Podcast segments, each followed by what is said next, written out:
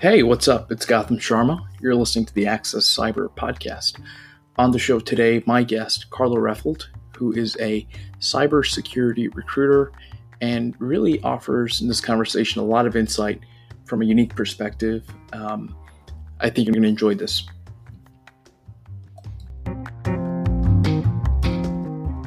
All right, Karla Reffold, welcome to the show. Hey, thank you for having me. Very excited to have you. Um, we'd spoken briefly uh, maybe a week and a week and a half ago. Uh, we connected on LinkedIn initially, and you were kind enough to send me sort of this survey you compiled um, on cybersecurity careers and hiring and salaries. And I want to touch on that in a minute. But before that, uh, you have a very curious and interesting journey into the world of security, and I think a very unique lens into the field that sometimes the uh, the folks who are kind of hands-on pen testing and doing the ethical hacking and the GRC stuff you are kind of in charge of finding those people, right? Yeah, exactly. And I've been doing this for a really long time now, so I I've certainly seen how it's evolved over probably 10 or 12 years. So definitely I think um, a, a different perspective to the industry from some of the newer recruiters out there. For sure. Uh, you had a hiring background, a recruiting background. You've started this company, Beecher Madden, a cybersecurity specific recruiting company in the US and the UK. Is that correct? Yeah, that's right. So I started out doing recruitment in a couple of different sectors, but moved into, um, I guess it was called information security then, and corporate governance in general, and felt that there was a gap in the market for recruitment to operate a little differently at that time, where, you know, it was really focused on high volume placements rather than being relationship driven. And cybersecurity became within a few months of uh, me starting the business became this huge huge buzzword. So it was fortunate that i was doing it at the right time.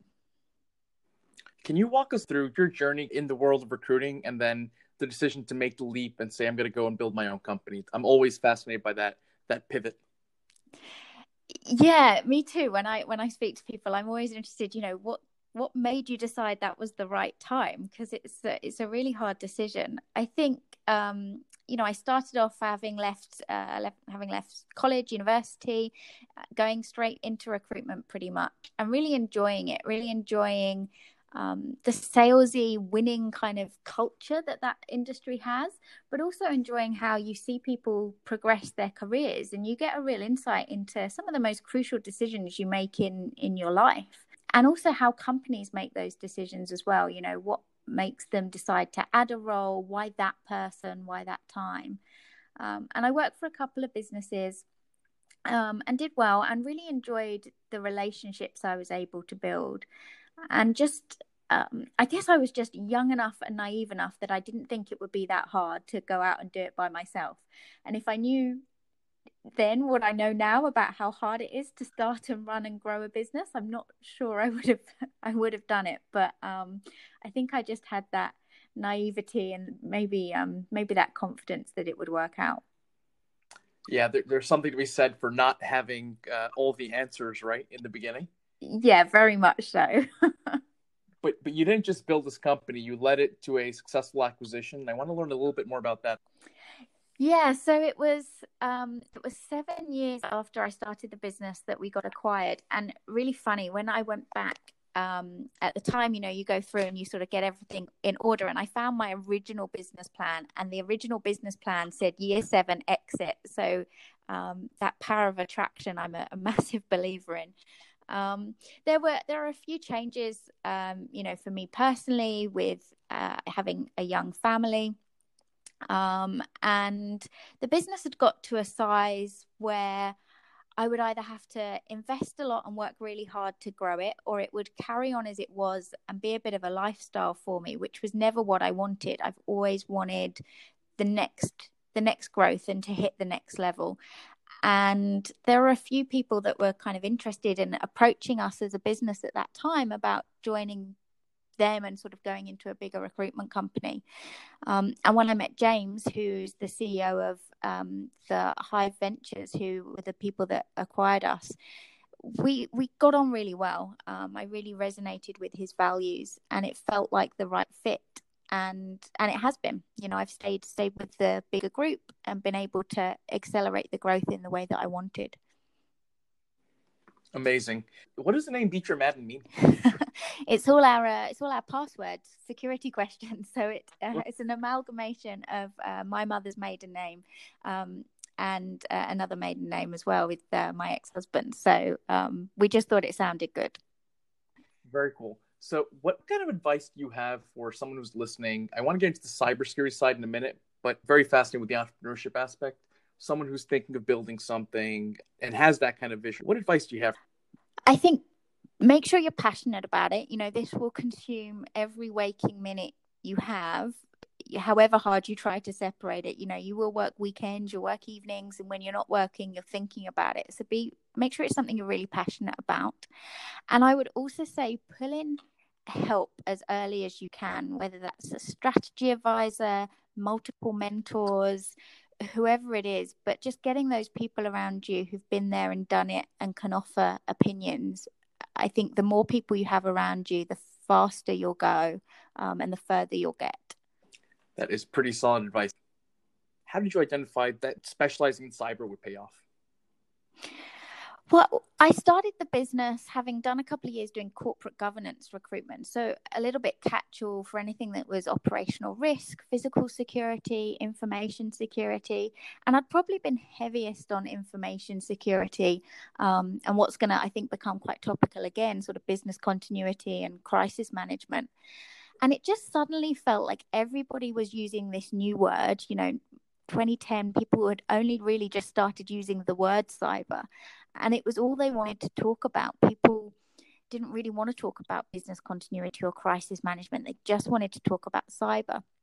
And the more I talked to people about it, the more fascinated I was personally.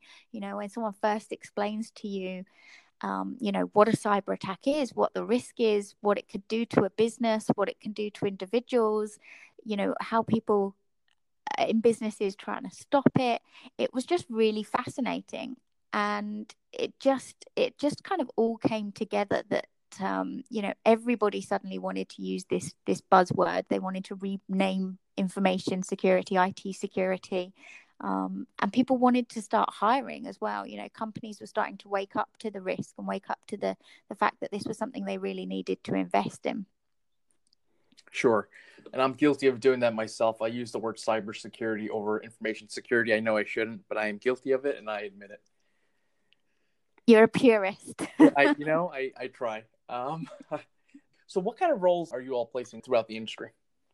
So now we'll do anything from a CISO down to an entry level role in cyber. Um, and we only do cyber security. So the majority of the roles we have are kind of at that senior technical level. So a lot of the stuff we do will be uh, information security architects, um, maybe application security engineers, incident response has been huge for us over the last 18 months. You know, that industry's really exploded. Um, so we certainly do a lot there. Um, and obviously, a year or so ago, you know, privacy positions with uh, with GDPR and the CCPA have meant we've seen a lot of growth in, in that area as well. Right. And, and a lot of this is familiar from our last call where we looked at uh, that survey. Do you want to talk a little bit about um, how you gathered that data and what the goal of that survey was? Yeah, so I, I love doing them. They're like a passion project for me each year. So we've been doing them for about six years now, and we produce one in the UK, one in the US. So we go out to, you know, all the people that we work with and ask them to uh, fill in our survey. Um, we tend to get several hundred responses each year. Um, and then for the salary data as well, we kind of reference cross reference you know what have people told us with what we're seeing? You know when we speak to a candidate on a day-to-day basis or we speak to a company that's hiring do the brackets that we're seeing do they correspond? And they, they typically typically do. Um, but it gives us really interesting data into the mindset of the market. You know are people thinking of changing jobs? Are they getting pay increases when they do? What do bonuses actually look like on a on a real time basis rather than just you know what we see at the offer stage um, and sometimes they come up with really surprising results and we get to see the trends over over several years as well you know some years you have years where salaries have had a massive jump you know some roles get are paying 25% more than they did a year ago. And some years, like this year, you know, they've kind of stabilized and we haven't seen massive growth. They're really interesting and I, I love doing them and I love presenting them to people as well. I send out surveys occasionally and I have such a hard time getting people to do them, right? You have to send out such a massive number of them to get proper results. Do you have any secrets on uh, on getting people to fill these out? work really hard at it. It's um, you know, we do all the things you'd expect. You know, social media and um, and kind of having it on our email signatures, and it does take us a few months to get that sort of data. Um, and we we just ask people, you know, when we're talking to them on a day to day basis, like, "Hey, we're doing this. Do you mind filling it out for us?" And I think that's where we see the biggest uptake, rather than just putting it out to the world and hoping. And have you seen anything particularly um, shocking or surprising in, in, this year's survey? This year, um, this year and last year, I think the main thing that really shocked me was bonus levels. So, um, you know, we asked people, "What bonus did you get?" Um, and almost fifty percent of the people that responded, both this year and last year, said their bonus was less than five percent, and that's people across all levels of a business and all industries. So it really, really surprised me when we started asking that question because if someone offered you a job today and said, hey, you know, your bonus is going to be three or 4%, you'd say, yeah, no thanks. You know, I'm expecting a bonus of 20% plus. Um, so to see that that's what's being paid out um, on a kind of an annual basis and this being quite consistent is really surprising. How does collecting that data guide some of your work? It helps us advise our candidates a little better you know, if you're accepting a job offer where the bonus potential is 20%, really understand what that looks like. What do you have to do to get to 20%? And crucially, what has that company paid out over the last two or three years? Because that gives you a guide for if you're actually going to achieve that or not. Because then, you know, you can understand is my total comp, is my package right, rather than just, you know, is my basic salary right and you can you can work out what it's actually going to look like rather than just what the potential is. Um, now, over in the US compared to the UK, I think here people are a little bit more focused on total comp rather than just basic salary. So I think um, I think the guys here get that a little more. Um, but it's really around that advice of making sure you understand exactly what you're saying yes to. You bring up the idea of total comp, and I think a lot of times when we think about negotiating, we just think about getting the salary number higher, right? We don't think about negotiating more on a on a horizontal scale. What uh, what can, what other things do people negotiate when they're thinking about that? People negotiate everything. I think um, we've seen actually even before the the pandemic, we were seeing a slight uptick in people who wanted to negotiate severance packages. So you know, negotiating your exit as you go in, and I think that's. Um, I think that's really crucial in security, where, you know, particularly if you're senior, you might be worried that you're going to be brought in as the scapegoat. So, what does that look like if you are attacked or you do have a breach and you are forced to exit? You know, what are you what are you coming away with? Um, healthcare is obviously a huge thing as well. You know, how exactly what that plan looks like, really understanding the detail. And I think companies don't always realize that as much as they should. You know, you should be having your plan out probably from the beginning of that interview process because it's such an important thing for somebody. Um, they really do want to understand the detail. Just saying you you know you've got healthcare coverage isn't isn't good enough. We see millions of openings across the globe in cybersecurity. How accurate are those numbers that we're seeing? I've left that up to the people that put that number out there. And I know I know some of the people that have come up with that research and they do a really good comprehensive job of looking at that number and there, def- there definitely is a skills gap. I have lots of opinions on what's causing it and how we fix it, which aren't necessarily, um, you know, some of the mainstream opinions. But there is a hundred percent a gap. You know, I don't have enough qualified candidates for every single job I have, and if I do have enough, I'm taking them out of other jobs. So you're just perpetuating this cycle you mentioned non-mainstream ideas. Love to hear what those are. Those are my favorite.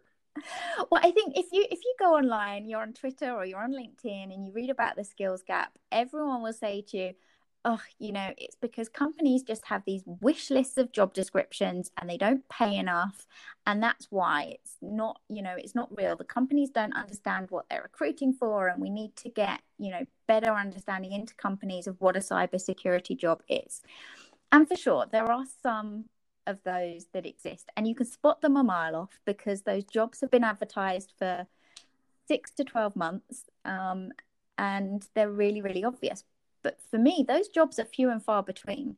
Companies now, they have quite mature security teams. You know, you've got experienced CISOs leading these teams, you've got people that are committed to improving the diversity in their teams, whether that's gender or neurodiversity or ethnicity. And they understand, you know, you can't put out this wish list because you won't get the right blend of applicants. So, on the whole, companies do put out, I think, good quality job descriptions, which don't have these things that you see floating around social media, you know, entry level roles, but you need assist. That that they're really rare. I don't see that anymore. The problem simply is we're not attracting people into the industry quick enough and we're not being open minded enough on where these people come from. The absurd job descriptions we used to see of uh, 20 years of experience for an entry level role and uh, a litany of certifications. You're saying we're seeing less of that? Absolutely seeing less and less of that. Companies that are mature with their cybersecurity teams, they don't put those out there anymore. On the diversity front, especially at the entry level, people who are looking to kind of break into this field or enter security, does it feel like there are entry level roles? I hear different thoughts about that all the time. No such thing as an entry cyber role or an entry security role. You have to kind of come from a different industry. Curious what you think. I get approached all the time by people who have just left education with cyber qualifications or cyber security degrees or you know something something in that field and they're struggling. They they can't find security jobs. They wanted to do it because they hear about this massive skills gap but nobody will hire them and no one will give them a chance. I think there are opportunities in security teams to bring those people on and, and to train them. But on the whole, if you haven't got some level of IT or some business experience, I don't see those people getting hired. So what you see is them going into IT support or networking positions or maybe something in risk to get that experience and then moving over. So we've talked about fixing the skills gap by education. We say we need to get into schools and we need to educate people in schools so that we can fill this gap in the future.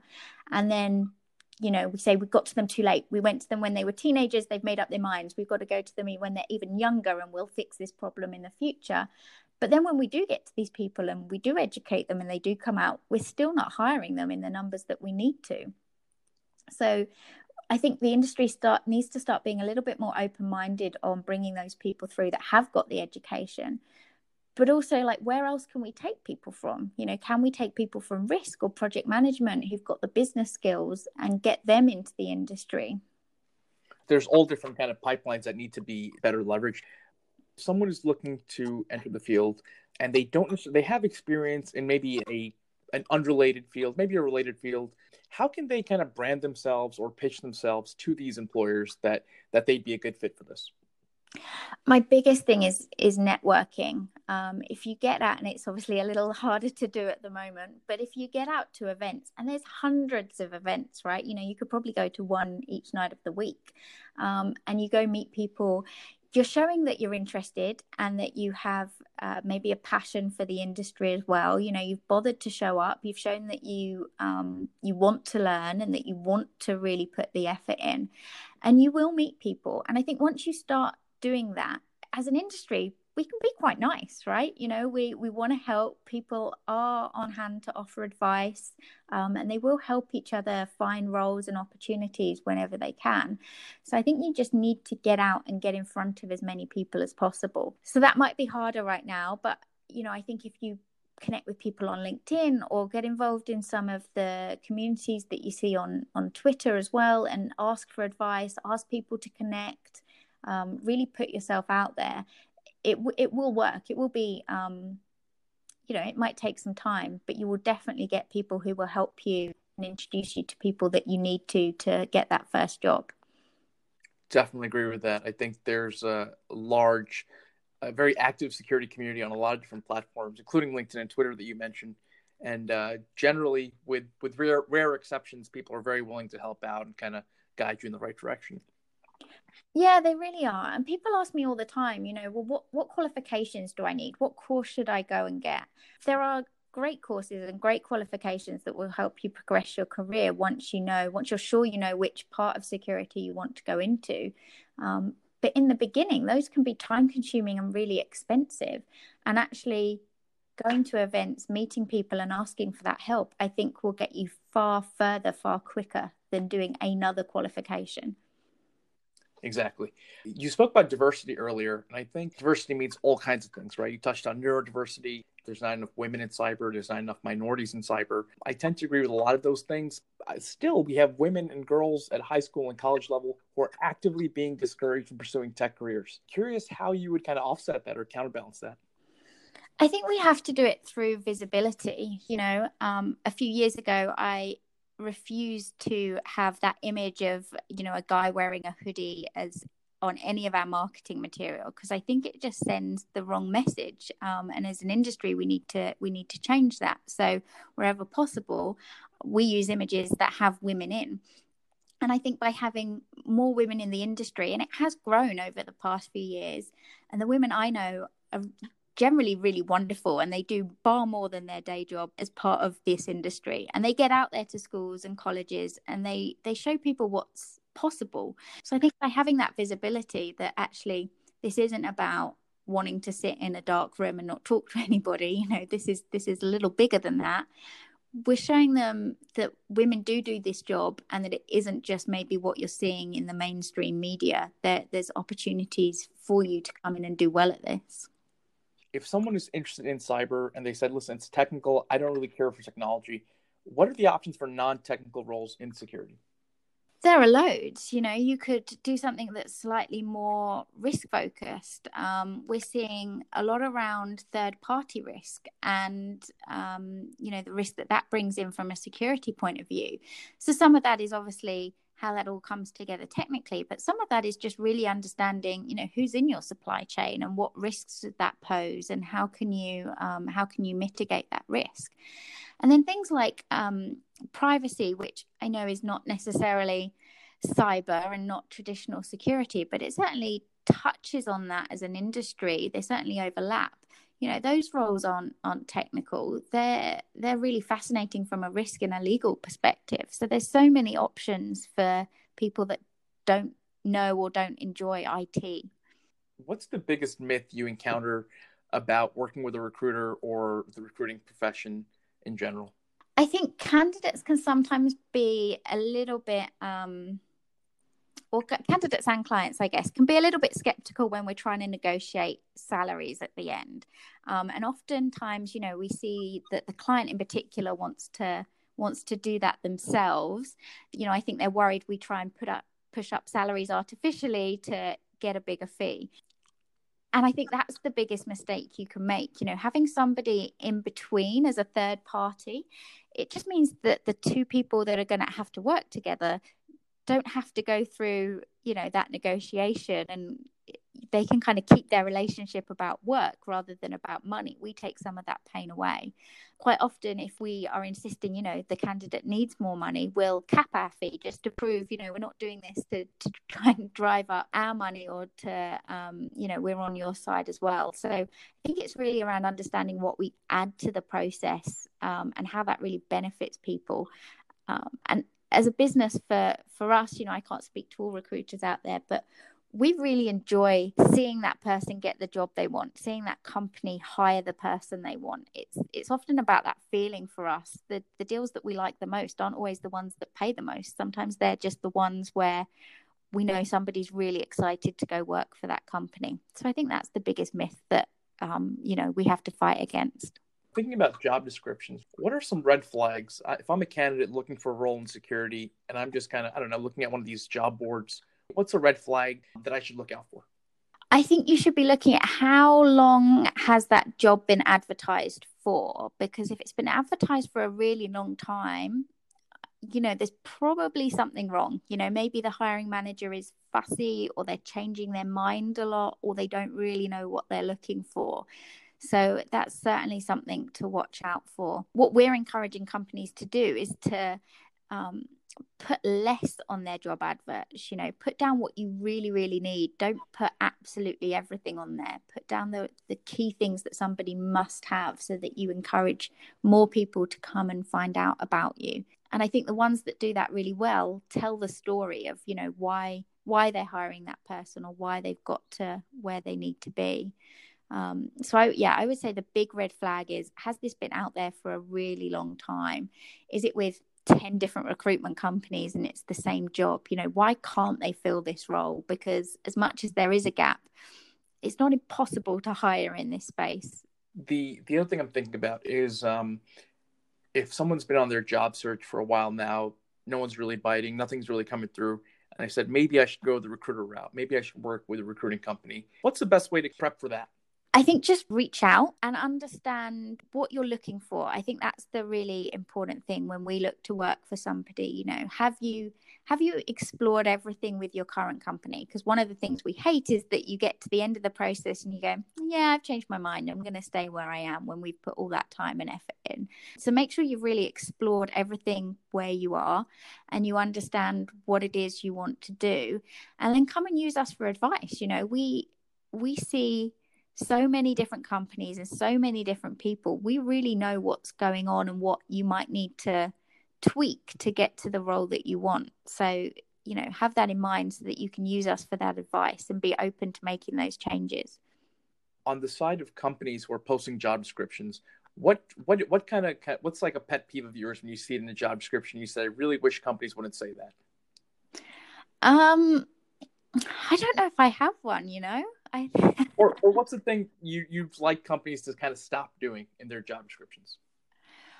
Well, a couple of years ago, I would have said, you know, stop putting in things that you don't need, and we're certainly seeing a trend to that. You know, what I what I really want to see companies doing is maybe just having, you know, these are the three things that we need you to do, or the three things that we need you to have, um, because then we know you're going to get applicants who come from a whole range of backgrounds rather than people that read it and go, oh, well, I don't have the sick thing on the list, so they probably won't hire me. So that's probably probably the main thing. And I, I love it when they tell tell that story of, you know, why they're hiring, where the business is at, you know, do they want someone who can innovate and really take the security team forwards? Um, you know, something exciting to get people really interested.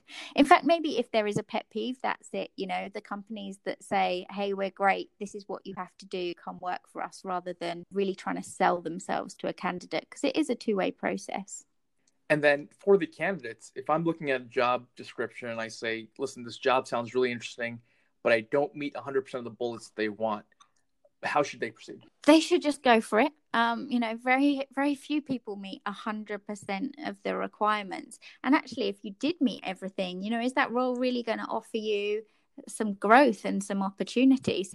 You know, do you want a job where you can do absolutely every single thing from day one? So I would, you know, if you're applying through us, then we obviously make that easy. But if you're if you're going direct to a company, reach out to the HR person or the hiring manager um, you know, it's really easy to find those people through LinkedIn. Um, and say, hey, I, you know, I can do all these things and I'm really great at them. This is, you know, something you've said you need and I don't have that, but I'm willing to learn it or willing to go do that. So just to highlight why you are still good for that job. Perfect. Okay. And uh, any final sort of advice or words to the wise tips for recruiters or companies or you know, just anything you have in mind about recruiting that we didn't kind of flush out here?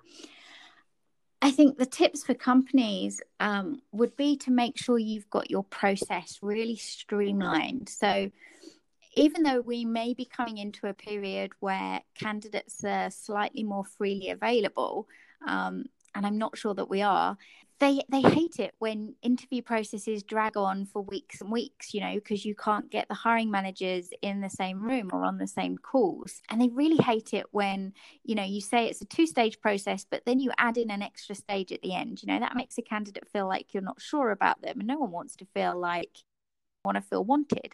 So get your process lined up from the beginning. Ideally, get hiring managers to block out some time in their diary, keep that free. So when candidates come through, they're ready to interview them quickly. Because we do see companies losing people that they really like where they just don't move quick enough and the internal processes get in the way. So I think that's probably my big my big thing. And for candidates or job seekers who are thinking about their next role in security and they're listening to this and they say, Karla sounds awesome. I'd love to chat with her and learn more about openings. Where can they reach out to you? I'm on LinkedIn. I'm on Twitter as well, so you can reach me there, or you can uh, just email me. So karla.reffold at beechermadden.com. Awesome. I am sure people are excited and looking forward to chatting with you. This was a lot of fun. Karla, thank you for your time. No, I had a, a great time. Thank you. Sure. Bye.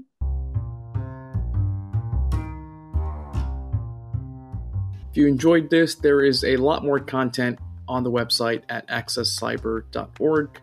As always, happy hacking, and I'll catch you next time.